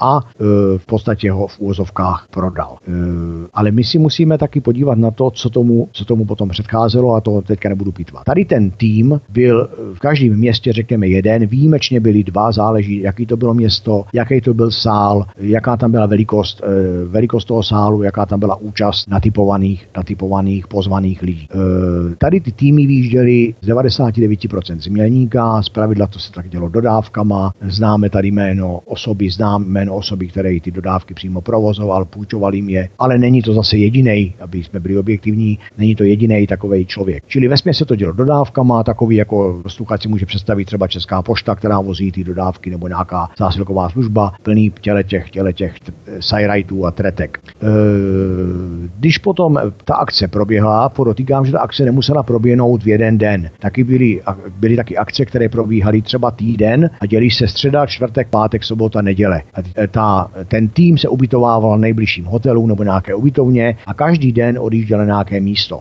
E, přiznám se, že jsem se v rámci úspory času a e, i z takový nějaký okrajovosti nezajímal o, to, o tu logistiku z hlediska toho, kdo obvolával ty sály, kdo to zabezpečoval, kdo to zajišťoval. Bylo by to možná zajímavé, ale bylo by to zdlouhavé a v podstatě neadekvátní, to úsilí by bylo neadekvátní tý, jak bych to řekl, tý důkazní síle potom. Ale protože e, objednávat sál, navolávat sál, zjišťovat sál není, není v podstatě trestný a nic to samo o sobě ne, neřeší. E, čili to máme ten tým, ale ten tým pochopitelně se tam nedostal náhodou, čili tam bylo nějaké zadání, kam se pojede, kdy se tam pojede, co se tam bude prodávat. Čili tím se dostáváme k nějakému takzvanému kmotrovi. A ten kmotr musel to, budeme si řekněme příklad třeba to nádobí, o někud vzít a tím se dostáváme k právě nějaké, té, ne snad logistice, ale k tomu zásobování. Tady třeba v Mělníku uh, bezprostředně uh, dlouhou dobu působily sklady v ulici Blatecká, kde měli šmejdi velké sklady, kde to zboží nakládali a potom vyváželi do těch míst, do těch míst působení. Dostaneme se kousek od Mělníka, celá řada poškozených to eh, tu obec bude znát, nebo to, tu lokalitu bude znát, to není snad ani obec, tak je to, jak je to lokalita Mělník pomlčka Vehlovice, kde e, měli šmejdi svě, svého času velkou základnu. E, 9 kilometrů od Mělníka je lokalita Lůžec nad Vltavou, kde e, v objektu byla opět velká šmejdí základna a tato šmejdí základna e, do dneška, do dneška má vazby k velmi zajímavým a pozoruhodným jménům Praze, v Klecanech a okolí, ale dostáváme se třeba i do obce Dolní Beřkovice, řádově vzdušnou čarou opět 6-7 kilometrů, kde šmejdi opět měli velké, velké, velké sklady. Čili z toho e, e, není to jenom takový, jak bych to řekl, neříkám to samočině, ale chtěl bych, aby z toho bylo, aby z toho bylo cítit, že se nejednalo o tu a tam nějaký hrníček, anebo tu a tam nějakou krabici. E, jestliže se bavíme o skladech, které jsou e, rozměrů velkých logistických přepravišť, nebo e, rozměru, řeknu, starého kravína, nebo rozměru starého cukrovaru a podobně, tak z toho už ten posluchač musí cítit e, rozměr toho sklad, e, nebo kapacitu toho skladu, a čili bavíme se o kamionech, o kamionech zboží. A ty se nescháněli tím, že by se koupili pod cenou v Tesku a pak se draho prodávali, ale ty se scháněli tak, že se přiváželi ze zahraničí. E, přiznám se, že zase nezajímal jsem se, jestli z Číny nebo nějaké jiné země. To není vůbec důležité. Důležité je, že podle mých informací e, hodnota takového, řekneme, dovezeného zboží nebo jednoho kusu toho zboží, který měl být prodáno nebo kusově prodáno, je mezi 100 až 300 korunama. Ale e, cena, za kterou, nebo cena, ano, ale bylo prodáváno, prodáváno za cenu 40 i 50 i více tisíc, i 70 tisíc korun. Když z toho musíme už taky cítit nějaký, nějaký souvislosti a nějaké skutečnosti. A to jsou věci naprosto konkrétní. Když se vrátíme třeba k té firmě zmiňované v té, v té Praze, v té páté, tom pátém patře, e, není žádným tajemstvím, že v Praze v pátém patře působila firma BNM Medical, o které se na internetu naši posluchači dozvědí celou řadu věcí a není potřeba s tím tímto pořád zdržovat. Když si otevřou stránky České obchodní inspekce, dozvědí se své, když si otevřou reference na tuto firmu, dozvědí se své. A když předou do Mělníka, tak jim ukážu osoby, které za touto firmou stály. Když si pustí reportáž uh, konkrétního média, uvidí, jak tam uh, konkrétní člověk napadal redaktorku uh, nějaké televize, teď nevím jaké, a tak podobně, a tak podobně. Čili dostáváme se od zase od těch všelijakých praktik až po nějakou agresivitu a tak dále, a tak dále. Čili e, není to o tom, že bych mlel páté přes deváté, ale je to o tom, že, všech, že v tomto biznisu opravdu všechno souvisí se vším. A jestliže se bavíme o chobotnici, tak zrovna tak se můžeme bavit o klubičku hadů. Prostě jedno hada v klubičku skřipnete ocásku a ponese vám hlavička úplně jinýho hada. A to je přesně ten šmejdí mělnický biznis. Co se týče tohoto biznesu, kdy všechno souvisí se vším, tak vy samozřejmě procházíte řadu firem, ale šikovný, fikaný, mazaný, protřelý šmejd přece do eseroček postaví nebo posadí eh, takzvané bílé koně, kterých jsme se to bavili, nastrčené osoby, čili jejich osoba nenasvědčuje žádnému propojení a organizační struktuře. Takže jakým způsobem postupujete v těchto případech? Co můžete zveřejnit samozřejmě, abyste nevyzradil nějaké vaše know-how, na které by si šmejdi potom začali dávat pozor v souvislosti s tím zdokonalováním vysíláním, jak jste říkal, od toho roku 2015, kdy postupně vybrušovaly ty jejich techniky, aby se na to tak snadno nepřicházelo tak primitivně, jak to dělali dříve. Tak jak rozklíčováváte SROčka, kde sedí tito bílí koně nastrčené osoby, že s tím mají něco společného? SROčka, bílí koně a nastrčené osoby se v každému, každému rozklíčovávají rozhodně špatně a komplikovaně, ať je to profesionál nebo like, to je jasný. Proto taky, to, proto taky tam jsou nastrčený. Jo, to je už ten sám účel odpovídá. Ale jak jsem tady už taky zmiňoval, eh, kdybych s tím, kdybych s tím začínal, tak bych v podstatě asi ani nezačal, protože by to byl komplikovaný oříš. Dneska už jsem ve stádiu, že, že bohu dík, eh, nebo takto, tam, kde to rozklíčuju, tak to rozklíčuju bohu dík díky tomu, že eh, dostávám od těch lidí informace takový, kde jenom ta teorie toho obchodního rejstříku, kde je nějaký ten bílej koník, není už to, už to gro, už to není ta dogma. Jak jsem třeba říkal, SPZ auta. E, ideální pro mě je, když mě poškozený, třeba i po několika letech, sdělí popis osob, když mě e, sdělí nějaký markant z těch osob, oslovování. No, i když, i když jsem říkal a trvám na tom, že používají falešná jména nebo s oslovou jiným jménem, ale to už je zase nějaký jiný pořad o tom, jak se to provádí. Jinými slovy, tím, že právě jsem z toho mělníka, mám tu místní znalost, tak mě pomůže i to, co, co třetí osobě neřekne vůbec nic. Uvedu takový případ, abych nešel ze široka. Nedávno jsem hovořil s paní, která mi řekla, že v týmu těch darebáků byla nějaká mladá holčina, která měla úraz obličejí. To samo o sobě, ona tomu řekla nějaká specifika, já teďka je schválně nechci o nich mluvit, abych nedej bože neskazil e, třeba práci nějakého iniciativního policisty, ale mm, už ta, už popis toho úrazu, specifika toho období, popis ty osoby mě trvalo tři dny, než jsem zjistil, která osoba to byla a řeknu vám, že bydlí ode mě několik, několik ulic od mé kanceláře a opět tato osoba skončila ve stránkách mého trestního oznámení a dokonce mám takové poznatky, že byla i vyšetřovaná. Čili to je o tom, že popis, popis konkrétní věci, e, půjčím si ten výraz, co jste říkal, netlachání, o tom prostě, jo, ano, jede, e, vždycky nějaký ty právní poradny a e, podobné instituce těm poškozeným radí, jak odstoupit od smlouvy, e, nějaký ty administrativní úkony, když to schrnu, ale to je, to je takzvaně o ničem. Takže e, odstupovat od, od, od,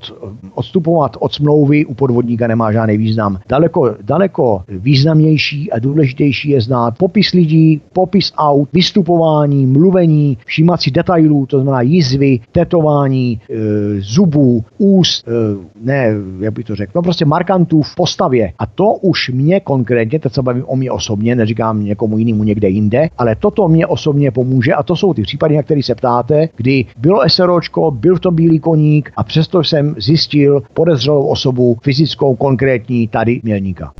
Takže bychom mohli doporučovat lidem, aby si je třeba i vyfotografovali. Přesně tak. Bez blesku Přesně samozřejmě. Tak. Existuje, existuje pán, který je z Frenštátska pod Radoštěm, který provedl perfektní, řeknu teďka, fotodokumentaci a i když uh, se setkával s nějakým takovým názorem, že tomu neměl souhlas a, ble, a jiný a jiný nějaký takový plkání, ale zase musíme dát na, mis, na misku vach, jo, co odhalujeme? Trestnou činnost ano, nebo nějak, nějakou prostě pomluvu na bázi přestupků, jo? Takže asi tak.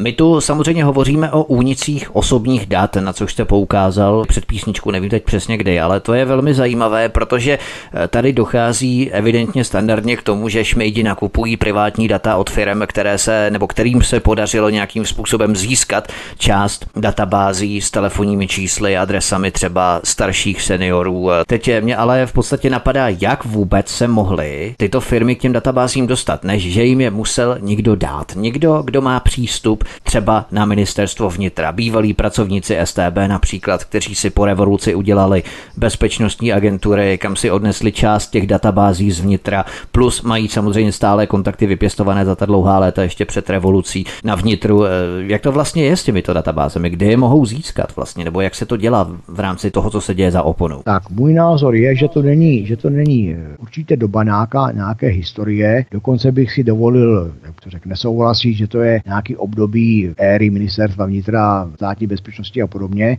Eh, zase z mých informací, poznatků a konkrétní činnosti si myslím, že v jednoduchosti je kouzlo a nejen, že si to myslím, ale jsou takové indicie, i když toto věc, eh, tuto věc prokazovat, si myslím, že v rámci soukromé detektivní činnosti i řadové iniciativy, občanské iniciativy je takřka nemožné. Nicméně jsem se účastnil osobního jednání se špičkama, se špičkama eh, lékárenských společností v Praze někdy v loňském roce, eh, kde jsme si také vyměnili celou řadu poznatků, ale řek, já to vidím asi tak, že dneska nejstaršímu kmotrovi šmejdů je, řekněme, do 35 let věku. Nejmladšímu šmejdovi, budeme říkat, je dneska 22 roku. Čili to jsou lidi, kterých už jenom z toho věku vidíme, že to nemá žádnou historii a e, dovolím si tvrdit, že krom jedné jediné výjimky ne, e, nejsem názoru, že by mě známí šmejdí kmotři měli prsty někde na ministerstvu vnitra nebo nějak vlastně nějaké staré svazky a podobně. Ale... A kde se tyto ale, databáze uchovávají, když nenamítám? Jo, jo, jo, to, já, to, jako to nenamítám, to nespochybnuju. Jo, já nejsem, ne, ne, ne, já se ptám, já se ptám, kde říkám, se ty databáze uchovávají ale jinde? Databáze, ty databáze si myslím, že existují s tím, že, ne, že nemůžeme vidět a to souvisí s tím, že jak jsem říkal o těch pomocnících k zastírání výnosů z trestné činnosti, tak to s tím přesně souvisí. Jo, to jsou ti pomocníci, jedni, jedni zastírají a druhý pomáhají. A teď jak? Když mejdi nejsou v tom biznisu postavení sami, jako nahatí mužové uprostřed nějakého trnitého pole, ale oni s nimi spolupracují různí lidé a mimo jiné mají také, eh, když se budeme bavit o šmejdech jako, jako chlapech, tak mají také třeba své přítelkyně. A tyto přítelkyně pracují na nejrůznějších úřadech a pra, můžou, mohou tedy pracovat třeba v České správě sociálního zabezpečení, mohou pracovat v obdobných institucích.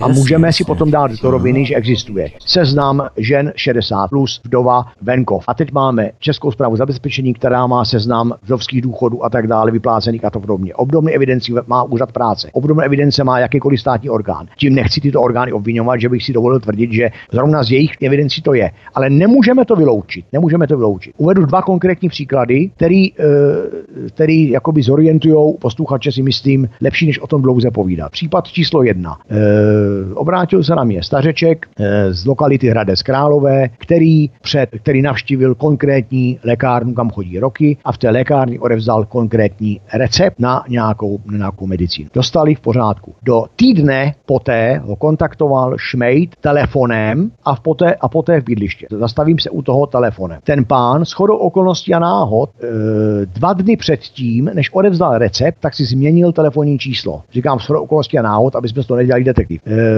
prostě si v soukromí vyměnil telefonní číslo a v té lékárně mu řekli, že ten přípravek je na oběd, že se musí připravit, udělat ten lék a že mu teda zavolej, bude hotový. Zavolali mu, pán si lék převzal, šel domů, týden na toho navštívil Šmejd, předtím, že mu, a nejdřív mu volal, jestli je doma, že by ho navštívil a něco by mu nabídl. Pán říká, já nic nechci, neotravujte mě, běžte někam k šípku. Přesto za dvě hodiny ten Šmejd byl u dveří a nabízel mu nějakou zázračnou vodičku zelenou a teď e, e, to řeknu pomalejc, zázračnou zelenou vodičku, která měla pomoci zejména na artrózu a těžkou deformaci kloubů. A tady jsme u jádra pudla, ten pán měl diagnózu artrózu v tom receptu a ten lék, který si převzal, měl, měl právě léčit tuto nemoc. Ano, to znamená, stejně, ano, ano, jak Šmejt věděl telefonní číslo, jak Šmejt věděl, jakou má ten pán nemoc, jak Šmejt věděl, kde bydlí. Ano, ano. Jo? Čili to jsou, to, jsou, to, jsou, to jsou ty způsoby, který, kde si myslím, že je potřeba tu činnost e, vrhnout a kam se orientovat. Tady můžou být i úniky. A ten případ číslo dva, tady na Mělníku máme, máme, e,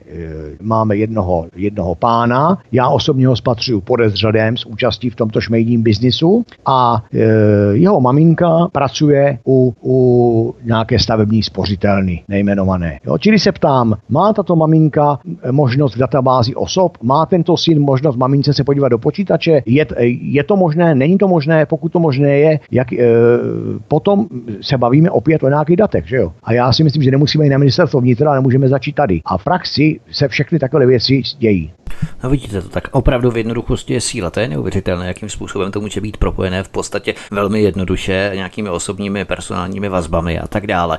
Zeptal bych se vás ještě, kolik advokátních kanceláří je podle vašich zjištění zapleteno do krytí tohoto biznisu šmejdu. Narážíte při vašem pátrání, bádání na, řekněme, právní servisy kanceláří, které se většinou opakují eh, při procházení těmito firmami a zajišťují jaksi krytí eh, tohoto biznisu šmejdu? Přesně tak. Je, je, je pro mě pozoruhodné, říkám znova, ne, nic to, nic to nedokazuje, ale eh, stejně tak, jako to nic nedokazuje, je to pozoruhodné, že se opakují jména konkrétních notářů, opakují se jména konkrétních advokátů, a to zejména v těch veřejných databázích, tedy obchodních rejstřících, ve sbírce listin obchodních rejstříků a podobně. Našel jsem třeba schody, že tři firmy nebo tři prázdní skořápky s IČem měly naprosto stejný formulář zakládacích listin od stejného advokáta nebo stejného notáře kanceláře, nebo se objevují schody listin, dokonce se objevují schody, kdy těm obětem tato skořápka v těch letech 13, 14, potom už na to úplně kašlali, nabízela jakýsi splátkový kalendáře, který se ani nedodržela, jenom oddáli, prostě uchlácholi tu oběť a tak dále, a tak dále. Čili ano, objevují se stejná jména notářů a objevují se stejná jména advokátů. Zase, e,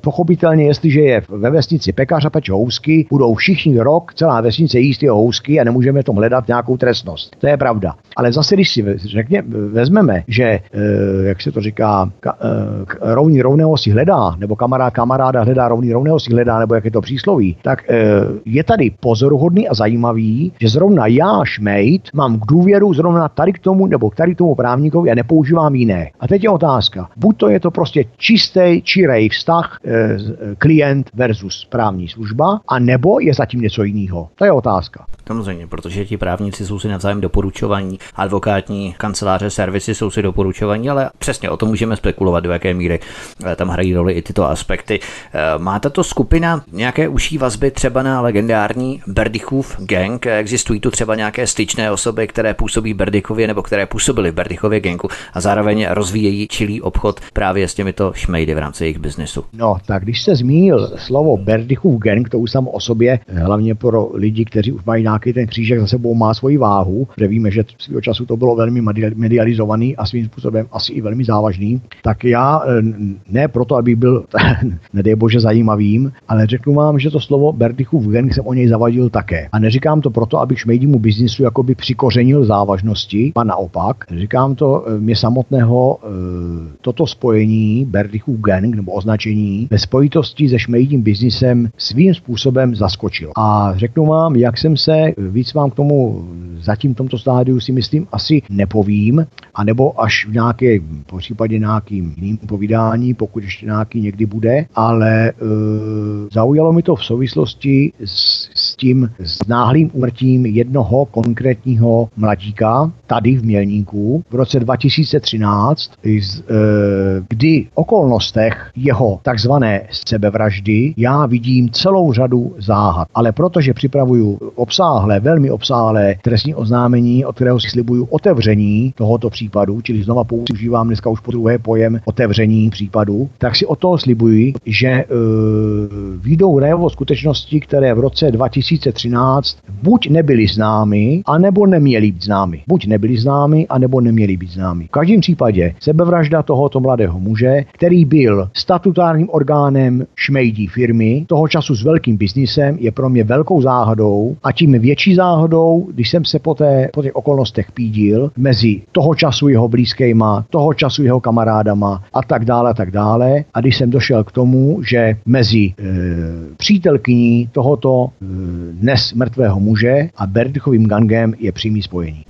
Tak eh, my budeme samozřejmě i sledovat to vaše eh, rozsáhlé trestní oznámení a pokud eh, samozřejmě budeme moci, tak se rádi staneme zprostředkovatelem i v rámci zveřejněnou publikace, potom až samozřejmě bude ta možnost samozřejmě. Ale zeptám se vás ještě, vy jste říkal, že potkáváte některé z těchto šmejdů, kteří jsou zahrnuti ve vašich trestních oznámeních. Jak to vůbec probíhá? Přichází třeba na druhou stranu silnice, nebo vás smějí bez povšimnutí, nebo se dokonce usmívají, nebo jak to probíhá, když se s někým takovým setkáte a oni vědí samozřejmě. Oni vědí, že vy víte, vy víte, že oni vědí. Dokonce oni vědí, oni vědí více, ne, ví, eh, oni vědí více, protože, jak jsem, jak jsem říkal už uh, před chvílí, uh, já znám část jich osobně, opravdu jenom část, uh, ale pak jich taky znám hodně podle jmén a nevím, ke komu to jméno, ono je to vlastně dokonce i objektivní, je to je lepší, ke komu ten, to jméno, k jakému obličeji patří, když to mám říct takhle. Ale oni, jo, jako učitel a žák a žáci a učitel, všichni žáci znají svého učitele, ale ne každý žák si pamatuje, všechny, eh, ne každý učitel si pamatuje všechny své žáky několik let dozadu. Tak to je něco podobného můj případ. Ale e, řeknu vám, že používají obecně takovou image, aby to, aby to působilo, že si mě nevšímají, že mě nevnímají a to všechno má mít takový cíl, jako jen ho nechte, on si něco plácá, abych, abych eh, pokud, nebo podle možností vypadal jako nějaký neškodný blázen, který si něco, něco tamhle ukul, Jasně. nepsal, někam to poslal, tak ho nechte, ví to jsou jenom nějaké fabulace a nějakého domněnky. Ale ono tomu tak není, protože mými trestními oznámení prochází konkrétní škoda 3 miliony 600 tisíc korun. To, co to je jenom škoda, kterou jsem já přes papír zdokumentoval, která vznikla konkrétním lidem. Ty, ty, ty lidi jsou natolik konkrétní, že mají svá jména, mají své příjmení, mají své bydliště, mají své telefony, mají své maily a není problém pro kteréhokoliv policistu toho nejlínějšího, aby si za nima vyjel. Ale ovšem nesmím to trvat, jako když měnická policie jela do Ždatce a trvalo to půl roku. Čili obecně se ke mně chovají, obecně se ke mně chovají tak nějak bych řekl ignorantsky, i když pochopitelně je mi jasný, že mě rádi nemají, že jo. Kdo by měl? Samozřejmě, samozřejmě. Když se blížíme k závěru našeho rozhovoru, tak se podívejme na událost, do které bychom vůbec neřekli, že s biznesem šmejdů může nějakým způsobem souviset. A to je prezidentská kampaň 2018. Hodně posluchačů teď spráskne ruce, řekne, co to s tím vůbec má co dělat. Naražíme tu totiž na některé spekulativní dárce, kteří zaslali zatím nespecifikovanou částku některému z prezidentských kandidátů. Teď se vás zeptám, pane Prusku, skutečně zcela konkrétně, protože, jak jsme předeslali, nebudeme stále vágně, abstraktně žvanit, tlachat, kdo nebo alespoň jaká firma nebo firmy to byly a kolik přispěli na kampaně jakému prezidentskému kandidátovi tak je to otázka na tělo. Já na ní odpovím, abych netlachal a nežvanil. To znamená, že na ní musím odpovědět velmi stručně a jasně a objektivně. Tím samozřejmě nechci naznačovat, že jsme v předchozích, já nevím, hodiny a půl tlachali nebo vůbec to, urči, to určitě ne. Já dokonce ještě nezapomenu, tak se vrátím k tomu předchozímu, říkáte předchozí slovo, tak se k tomu vrátím, aby to nebylo teda tak úplně uh, fádní, že to teda také mimo jiné jsem dostal do skránky neoznačené obálce dvakrát nábojnici a jednou zlomenou tušku, aby jako naši posluchači uh-huh, uh-huh. že jsem tady úplně na nic. Jasně, jasně, jasně, to je standardní praktika mafie. Tak, no, tak nevím, jestli mafiánu, já bych spíš řekl nějakých přízemních mělnických blbečků. Ale mm. k tomu, k ty, k ty vaší otázce. Eh, prezidentská eh, volba, prezidentská kampaň, věc politická, nebudu se do ní nějakým způsobem angažovat, ale, ale na jasnou otázku, jasná odpověď. Na té prezidentské kampani jsme v tisku, já jiný zdroj ani nemám, zaznamenali několik dárců nebo sponzorů, nebo jak to budeme nazývat, budeme říkat dárci prezidentské kampaně. Mě v tomto seznamu zaujala, zaujaly dvě věci. Jedna obecná a to, že, ne, že snad nejvíc těch dárců bylo z Mělníku. To je zajímavá schoda. Jo? Když tam vezmeme počet dárců a procento, tak jich je nejvíc z Mělníku. A za druhý, mě tam zaujaly jména, kterýž dále nebudu komentovat, a to jsou jména Petr Tauchman s darem 220 tisíc korun, Petr Sádlo s darem 200 tisíc korun a po nejvíce mě zaujal dárce Jana Verneková s částkou 200 tisíc korun. Zdůraznuju, že po nejvíce mě zaujala osoba jménem Jana Verneková. Potom eh, samozřejmě si můžeme Eh, zmapovat jejich aktivity a tak podobně. To tady samozřejmě dělat nebudeme, my jsme pouze citovali jména konkrétních osob a eh, jakkoliv jsme to nekladli do žádné souvislosti. Tak, Zbyněk Prousek, který začal šmejdy sbírat jako cínové vojáčky, má skoro jako jediný v České republice perfektní přehled o zákulisních praktikách a metodách organizačních strukturách a dělbě činnosti v rámci hierarchie struktur, sítě, firem a osob takzvaných šmejdů. O čem se budeme bavit příště? Co navrhujete, pane Prousku? Co třeba různé manipulace manipulativní techniky, praktiky, metody, kterými šmejdi tahají z lidí peníze. Myslíte, že je to téma na celý pořad? Já si myslím, že, že šmejdí téma, když to takto nazveme, je není na jeden pořad, je na několik pořadů, protože e, o složité věci se velmi těžko mluví jednoduše a pak by se právě mohlo stát to, o čem jsme už tady dneska mluvili, že kdyby k tomu došlo a věnovali bychom se tomu povrchně nebo, nebo prostě jenom tak jakoby okrajově nebo ve strašně malým časovým úseku, tak nikdy nikdy e, nemá možnost ten náš posluchač pochopit a udělat si, udělat si obrázek toho, jaká obrovská pavučina, jaká obrovská, jak jsem správně řekl, chobotnice to je, jak působí a jak je nebezpečná. A jestli dneska nějaký předváděcí akce e, třeba jsou v útlumu, jakože jsou v útlumu, tak jsou zase akce jiný, jak se zmiňoval, energetické šmejdi, působí telefony a tak dále a tak dále. Čili myslím si, že je pořád o čem mluvit a myslím si, že to, co jste e, nastínil jako jednu z možností příštího, příštího pořadu, čím zároveň vystavuju už teď předem poděkování, že se vůbec, eh, že se mnou počítáte vůbec nějakým příštím pořadu, za což vám rozhodně, rozhodně děkuju, tak si myslím, že to je, eh, že to je v první řadě ku prospěchu posluchačů, protože nejlepší ochrana je prevence, ale myslím si, že to je téma, o kterém hovořit rozhodně můžeme. Praktiky, způsoby, formy provedení. Jo. Eh, a zase už teď mi napadá celá řada věcí, o které bych chtěl mluvit, tak si myslím, že rozhodně ano. To je skvělé. Já si potom budu dělat samozřejmě poznámky, abych věděl, na co se i ptát, protože je to opravdu věc, která je vysoce vysoce komplexního charakteru a zacílení zaměření v rámci vyhledávání obětí a tak podobně. To znamená, jakým způsobem, jaké metody použít i v rámci třeba věkové kategorie, které nejvíce zabírají třeba na seniory, jak z nich vytahávat peníze přece jenom v rámci určité důvěřivosti, která je vstřícnější nebo vyšší v souvislosti s lidmi na Moravě, kam výjíždějí mělničtí šmejdi. Takže o tom všem si můžeme povídat. Já jenom podotknu a připodotknu nakonec, že to poděkování je spíše na naší straně, protože přece jenom eh, my jsme samozřejmě velmi rádi, když u nás vystupujete a my budeme samozřejmě tyto situace a tyto aktivity mapovat vaším prostřednictvím samozřejmě a můžeme potom i v dalších pořadech citovat i některé z trestních oznámení, které jste podal na nejenom tedy na pražské státní nebo vrchní státní zastupitelství v Praze. Tak, to by bylo vše, pane Prousku, já vám moc děkuji, že jste byl naším dnešním hostem a že jste si na nás udělal čas a těším se na shledanou u mikrofonu svobodného vysílače příště. Já vám také děkuji a děkuji i těm, kteří vydrželi u našeho, na, u našeho pořadu celou dobu. Dnešním hostem byl Zbyněk Prousek, se kterým mapujeme nebo se kterým jsme mapovali aktivity tzv. šmejdů v České republice, majitel detektivní agentury a který úzce spolupracuje s institutem Aleny Vytázkové. To by bylo pro tentokrát vše. My budeme také rádi, milí posluchači, když nám pošlete třeba i vaše podněty. Co by vás konkrétně zajímalo ohledně šmejdů? Co vás zajímá, jakým způsobem bychom se měli třeba ubírat v příštím pořadu? Co bychom měli zapracovat a jaké podněty máte třeba? Nebo třeba i pokud máte nějaké osobní zkušenosti se šmejdy. To všechno nás samozřejmě zajímá, budeme rádi, když nás budete kontaktovat na kontakty, které jsou uvedené na stránce svobodného vysílače a samozřejmě šířit tyto pořady prostřednictvím Facebooku anebo sociálních sítích, případně zasíláním e-mailů vašim přátelům, kamarádům, známým eh, formou zasílání odkazu, ať z našeho archivu svobodného vysílače na stránkách svobodný pomlčka vysílač.cz anebo prostřednictvím kanálu YouTube, kde nás také můžete najít a odkud můžete naše pořady rovněž šířit. Za všechno budeme rádi. To by bylo pro tentokrát vše. Já se s vámi loučím od mikrofonu vás zdraví Vítek a příjemně strávené chvíle při poslechu dalších pořadů na svobodném vysílači vám přeju a od mikrofonu se s vámi též loučím. Hezký zbytek večera.